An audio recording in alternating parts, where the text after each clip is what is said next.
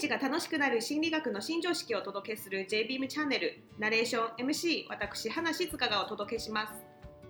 褒め方というか指摘の仕方っていうのも、それ多分他の職場でも使えるかなと思ってて、例えばそのリーダーが管理職の人って、の怒り方次第で部下のやる気のモチベーションって変わっちゃうと思うんですよね。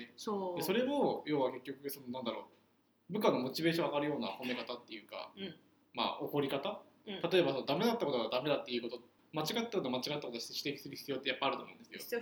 何でもかんでもバシバシ言えばうまくはいかないと思うんで、ただその指摘をするときに部下がシュンってなったら困ると思うんですね。その時の対策って何かあったりします？いやぶっちゃけシュンになってもいいんだよ。あ、そうなんですね。やる気があってシュンになるだったらよくない？まあ確かに。意外にね、シュンになった方がやる気あったりするんだよ。だからさ、すげえいい上司でさ、すげえフォローしてくれるんだよ。超アドバイスくれるのよ。それなのに自分が結果出せない。ちょっとなんか申し訳ない気分にならない。あ、確かになりますね。でちょっとシュンってなるでしょ。けど上司のためにも自分のためにももっと頑張ろうって思うでしょ。確かに。だから別にさ、気分どうでもいいんだよ。わーやってやるイエーイでもいいし、シュンでもいいんだよ。モチベーションだったら全然いい。なんかみんななんかシュンは悪いことだって言ってるんだよ。そんなことない。いいじゃん。シュンはシュンなりにシュンでいいよ。また次頑張ればいいじゃん。申し訳ないなって。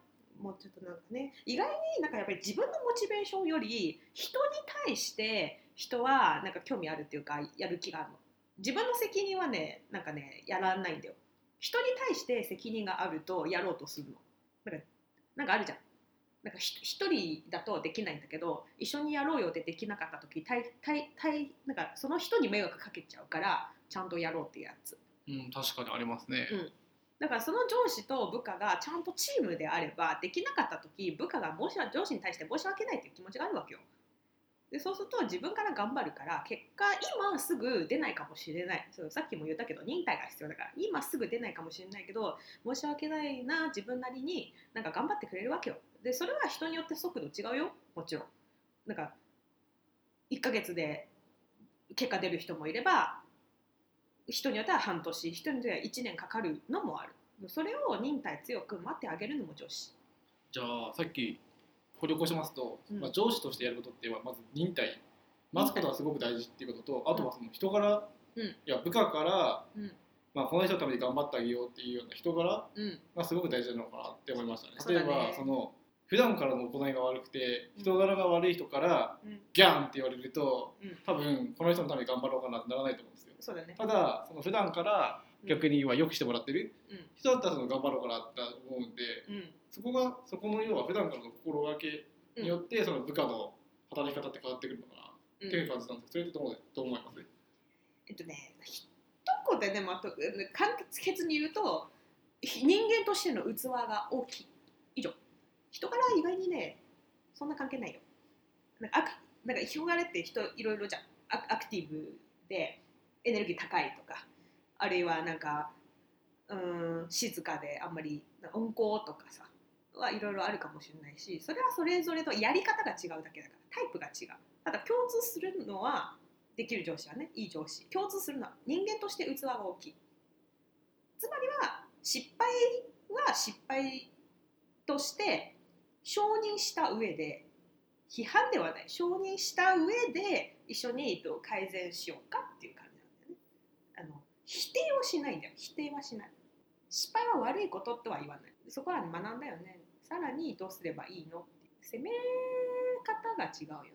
お前これだからできないんだよとか、その言葉は違うよね。じゃあ、例えば上司として、上司の立場だとしたら、要はその器というか、その指摘の仕方を変えることがすごく大事っていう。そうですよね。じゃあもしその部下が変わらなかったとして、それはみんな部下のせいにするじゃん。あいつマジできないことがだから、あなたの指導力が足りないです。もっと勉強しなさい。以上。部下が悪いんじゃない。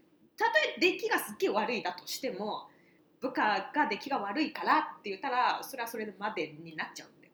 たとえすっげえ出来悪いだとしても、自分がものすごい指導力があったとしたらさ、そんな出来悪い子でも僕は変えてやったぜみたいな達成感あるじゃん。自分がまだ十分ではないってこと。っていう発想を回転するの。なんかやりがいあるじゃん。でむしろさ、出来のいい子はあんまり自分でばんないんだよ。楽かもしれないけど、上司としてのさ、機能してないじゃん。上司のやりがいってなんだよ。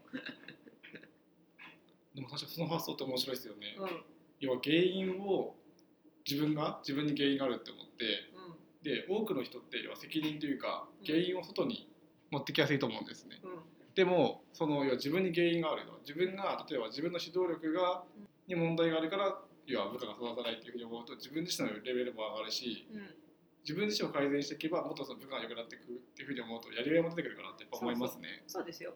上司として管理職としてのやりがいはぶっちゃけできない部下がいるからでしょうよ。部下例えば5人いて5人とも優秀で手をかからない部下だったらお前はいらないよ、まあ、楽かもしれないよ。会社定時に行って部下は勝手にみんなやって勝手に結果が出るからとても楽で給料ももらえて楽だけど、じゃあ生きがいは何なの？あなたはなぜにそこに存在するの？それ本当に幸せなの？本当に楽しいの？本当にそれでいいの？って話になるんだよね。いい悪いじゃないかな。で、片や、まあ、手のかかる部下いるかもしれないって大変だわあいつがとか言う。だったら自分がさ毎日会社行ってちゃんと部下とコミュニケーションを取ったり、どうすればいいのかを考えたりで、それというともっと心理学でも勉強してどうしたらいいのかを研究したり、そんで手応えがあって出来損ない部下、まあ、自分の中では10点だったのが15点、ちょっと成長したな、おちょっとこいつちょっとできるようになったじゃないか、ちょっと嬉しいみたいなあるじゃん、育ての喜び。それがさ上司のとしての喜びでもあるし責務でもあるしやりがいでしょ。それで自分も成長できたじゃん。なんか人生やりがいを感じるじゃん。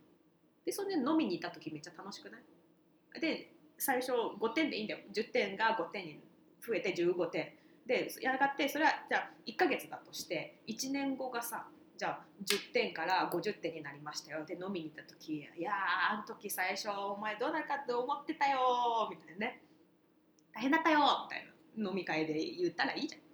あとはだから、いやでも成長したもんだね、いや僕もあの時自分もクズだと思ってて、でもすごい悩んでて自分も別にどうすればいいか分からなくて本当に見捨てないでくれてありがとうございます。そういう関係作れたらいいと思いません？